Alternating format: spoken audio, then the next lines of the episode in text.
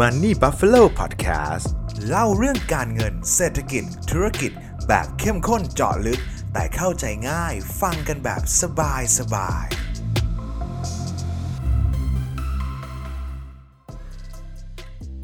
รู้หรือไม่ครับว่าโลกของเราจะมีหมู่เกาะแห่งหนึ่งครับที่เป็นสวรรค์ของนักหนีภาษีนะครับนักธุรกิจหลายคนชื่นชอบมาก เพราะว่ามาฟอกเงินได้ง่ายดายมากๆครับหมู่เกาะแห่งนี้มีชื่อว่าหมู่เกาะเคแมนครับหมู่เกาะนี้ดังจนถึงขนาดที่ว่าเคยมีหนังเรื่องหนึ่งครับชื่อว่า The Firm ครับตอนนั้นมีนักแสดงนำเป็นทอมครูซครับมาถ่ายทำที่เกาะแห่งนี้ด้วยแล้วครับเรื่องราวความดาร์กไซด์ของหมู่เกาะนี้จะเป็นยังไงน่าสนใจแค่ไหนคลิปนี้ผมสรุปให้ฟังเป็นที่เรียบร้อยแล้วเป็นยังไงไปดูกันเลยครับ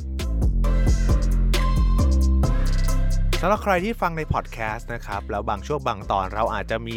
ภาพหรือกราฟให้เห็นภาพชัดเจนมากยิ่งขึ้นนะครับ สามารถที่จะเข้าไปฟังใน YouTube เพิ่มเติมเพื่อความเข้าใจที่มากขึ้นได้เลยนะครับ สวัสดีครับ ผมมิวจาก Money Buffalo นะครับ ยังไงก่อนที่จะชมคลิปนี้กัน อย่าลืมฝากกดไลค์ กดแชร์ กด Subscribe กันหน่อยนะครับ เพื่อเป็นกำลังใจให้กับเราด้วยนะครับหมู่เกาะเคแมนนะครับ ตั้งอยู่ในทะเลแคริบเบียนครับ ซึ่งอยู่ใกล้ ๆ กับประเทศคิวบา อยู่ในโซนอเมริกากลางนั่นแหละฮะ ซึ่งหมู่เกาะนี้ครับ มีพื้นที่ที่ไม่ได้ใหญ่มากเลยนะครับ มีพื้นที่อยู่แค่ 264 ตารางกิโลเมตรเท่านั้นครับ พูดง่ายๆว่าใหญ่กว่าสมุยบ้านเราอยู่แค่นิดเดียวเท่านั้นครับหมู่เกาะเคแมนนะครับถูกค้นพบโดยคริสโตเฟอร์โคลัมบัสครับซึ่งเป็นคนเดียวกับที่ค้นพบทวีปอเมริกาครับเขาค้นพบในวันที่ 10 พฤษภาคมปี 1503ครับการเดินทางในการค้นพบแห่งนี้ครับเป็นการเดินทางสำรวจโลกครั้งที่ 4 ของเขา หลังจากนั้น 3 ปีครับเขาก็เสียชีวิตลง เดิมทีครับเกาะแห่งนี้ครับมีชื่อตามภาษาท้องถิ่นที่ชื่อว่า Las Tortugas ครับซึ่งแปลว่าเกาะเต่าเนื่องจากว่าเกาะนี้ก่อนหน้านี้ครับมีเต่าเป็นจำนวนมากครับแล้วก็คนพื้นเมืองเนี่ยนำเต่าเนี่ยไปขายในประเทศจาเมกาอย่างมากมายเลยครับส่วนที่มาของชื่อว่าเกาะเคแมนนะครับมาจากนักสำรวจที่ชื่อว่าเคแมนครับซึ่งเขามาสำรวจค้นพบเกาะนี้อีกครั้งนะครับ หลังจากโคลัมบัสในปี 1523 จนกระทั่งในปี 1586 ครับเซอร์ฟรานซิสเดรกครับเข้ามาค้นพบเกาะแห่งนี้อีกครั้งหนึ่งครับ ซึ่งเขาเป็นนักสำรวจชาวอังกฤษครับการค้นพบครั้งนี้เป็นการค้นพบในครั้งที่3นะครับซึ่งหลังจากนั้นเขาก็ได้ยึดครอง เกาะแห่งนี้เป็นราชอาณาจักรของอังกฤษครับจนกระทั่งในปี 1670 ครับ ข้อตกลงของมาดริดครับ ถูกกำหนดให้หมู่เกาะในแถบทะเลแคริบเบียน รวมถึงประเทศจาเมกานะครับ กลายเป็นพื้นที่ของอังกฤษ ซึ่งรวมถึงหมู่เกาะเคแมนด้วยเช่นเดียวกัน จนกระทั่งจาเมกาครับประกาศตัวให้เป็นอิสระในปี 1962 ครับ ส่วนหมู่เกาะเคแมนนั้นยังเป็นหนึ่งในดินแดนของประเทศอังกฤษอยู่นะครับ ซึ่งก็อยู่ภายใต้การปกครองของอังกฤษมาจนถึงปัจจุบันนี้เลยครับ และในปี 1972 หมู่เกาะเคแมนนั้นก็มีรัฐธรรมนูญเป็นของตัวเอง จนกระทั่งในช่วงปี 1999 ครับ อังกฤษก็มีการปกครองเคแมนด้วยหลักการสิทธิมนุษยชนสากลของสหภาพยุโรปครับ และจนกระทั่งในปี 2002นะค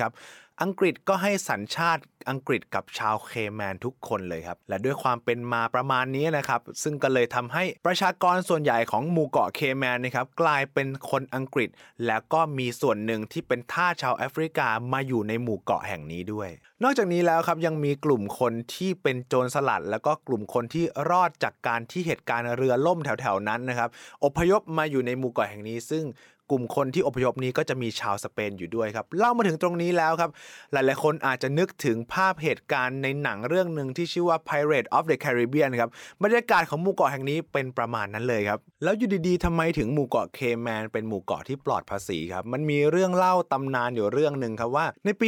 1974 ครับมีเรือสินค้าของชาวอังกฤษครับประมาณ 10ลำครับได้มีการเดินทางไปยังแถบตะวันออกของหมู่เกาะแห่งนี้ครับหลังจากนั้นเรือเหล่านี้ครับก็เกิดล่มเกิดอับปางขึ้น แล้วก็ชาวเคแมนนะครับเข้าไปช่วยเหลือคนเหล่านี้ ซึ่งหนึ่งในผู้รอดชีวิตในครั้งนั้นครับเป็นเจ้าชายครับซึ่งเป็นลูกหลานของพระเจ้าจอร์จที่ 3 แห่งอังกฤษครับก็เลยทำให้พระเจ้าจอร์จเนี่ยเขาประกาศเลยครับว่าหมู่เกาะแห่งนี้เราจะไม่มีการเก็บภาษีเกิดขึ้นเหมือนเป็นการตอบแทนความดีงามที่ชาวเคแมนมอบให้กับเขาครับนี่เลยกลายเป็นเหมือนที่มาที่ไปเหมือนเป็นตำนานที่ว่าทำไมหมู่เกาะแห่งนี้ ไม่มีการเก็บภาษีแล้วก็ปลอดภาษีจนถึงทุกวันนี้ แต่ยังไงก็ตามครับ เรื่องเล่าเหล่านี้ครับมันไม่มีที่มาที่ไปไม่มีรายลักษณ์อักษรอย่างเป็นทางการครับ แต่ข้อมูลอ้างอิงที่มันสามารถจับต้องได้และเป็นชิ้นเป็นอันนะครับ เกิดขึ้นในช่วงกลางศตวรรษที่ 20 ครับ รัฐบาลมองว่าประชาชนมีจำนวนที่ไม่ได้มากนักนะครับ แล้วก็ประชาชนเนี่ยมีการประกอบอาชีพ ประเภทเลี้ยงสัตว์นะครับ ประมงทำการค้าขายเล็กๆ น้อยๆครับ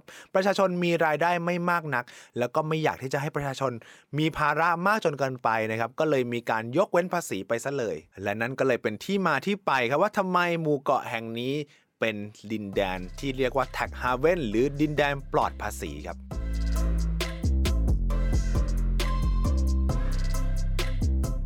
ศรษฐกิจของเคแมนนะครับเติบโตมาจากการให้บริการทางการเงินครับและปัจจุบันกลายเป็นศูนย์กลางการเงินระหว่างประเทศด้วยครับอุตสาหกรรมหลักๆ ของเขานะครับก็มีทั้งการให้บริการทางการเงินอย่างที่บอกไปใช่ไหมครับรวมถึงการท่องเที่ยวแล้วก็มีการขายและพัฒนาอสังหาริมทรัพย์ด้วยเช่นเดียวกันครับเศรษฐกิจของเคแมนนี้นี่ยฮะมีการก่อร่างสร้างตัวในช่วงกลางทศวรรษที่ 1950 จนถึง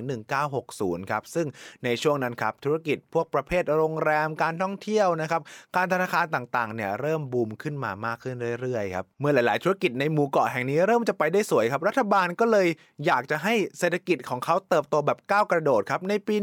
1985 ก็เลยอยากที่จะ ยกเว้นภาษีอย่างเต็มรูปแบบเพื่อให้เศรษฐกิจ และก็ธุรกิจต่างๆ เติบโตแบบก้าวกระโดดอย่างที่ตั้งใจเอาไว้ครับหมู่เกาะเคแมนนะครับเป็นจุดหมายปลายทางของนักท่องเที่ยวที่อยากจะมาท่องเที่ยวในแถบทะเลแคริบเบียนเลยก็ว่าได้ครับ ซึ่งที่ผ่านมาครับมีนักท่องเที่ยวมากกว่า 2 ล้านคนต่อปีเป็นที่เรียบร้อยครับแต่ว่าในช่วงโควิด -19 นะครับก็มีนักท่องเที่ยวจำนวนลดลงเรื่อยๆนะครับเป็นเรื่องปกติของในช่วงโควิดอยู่แล้วครับแล้วประชากรในหมู่เกาะแห่งนี้ครับก็มีจำนวนมากขึ้นเรื่อยๆครับตั้งแต่หลักร้อยคนจนถึงปัจจุบันก็มีหลักหมื่นคนแล้วนะครับซึ่งก็มีหลากหลายเชื้อชาติ ปัจจุบันครับมีคนมากกว่า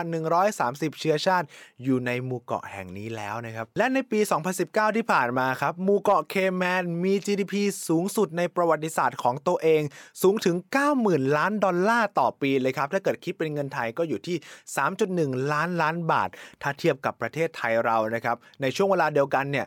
มากกว่าไทยเราสูงถึง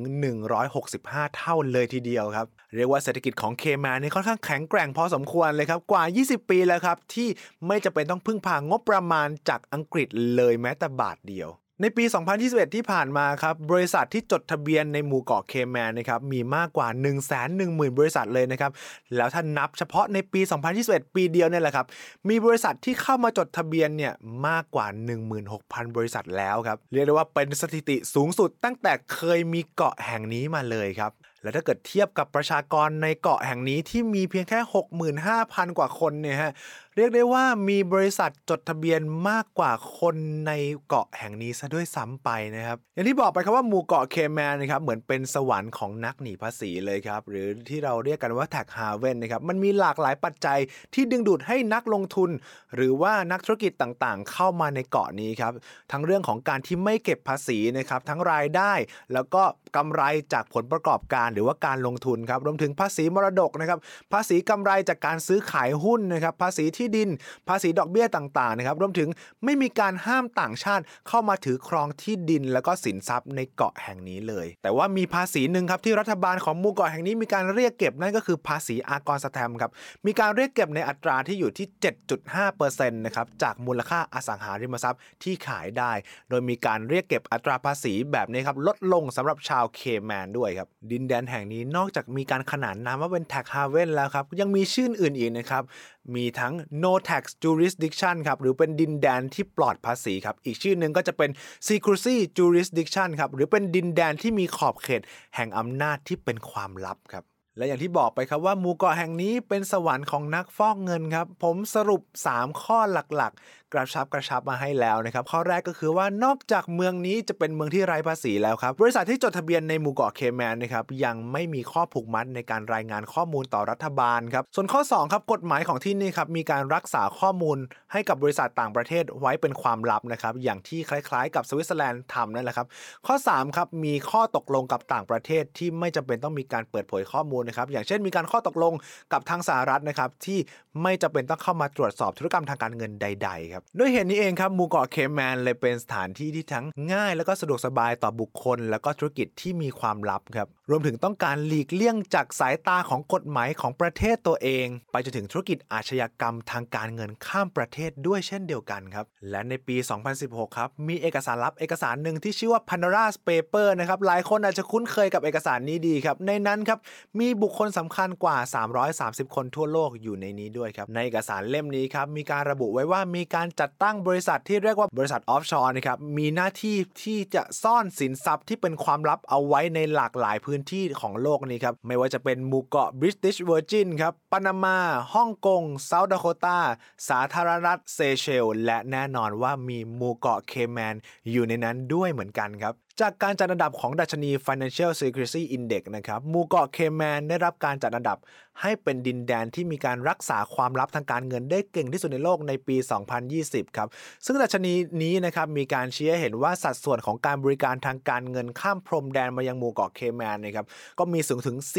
4.58%ด้วยครับ ซึ่งประเทศที่มีค่าดัชนีความลับทางการเงินรองลงมานะครับนั่นก็คือสหรัฐสวิตเซอร์แลนด์ฮ่องกงแล้วก็สิงคโปร์ครับแต่ถ้าเกิดเรามาดูค่าดัชนีในระดับเครือข่ายประเทศนะครับที่มีการรักษาความลับทางการเงินเอาไว้นะครับก็ต้องบอกว่าตำแหน่งเนี้ย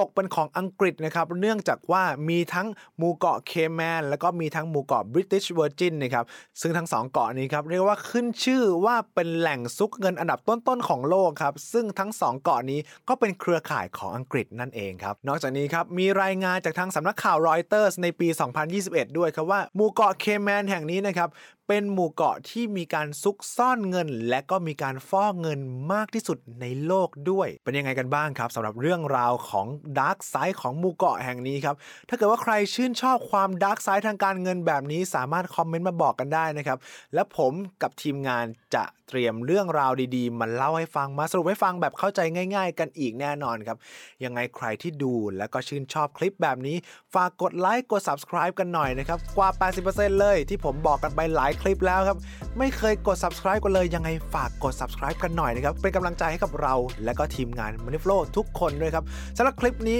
ขอลาแต่เพียงเท่านี้ไว้พบกันใหม่คลิปหน้า สวัสดีครับ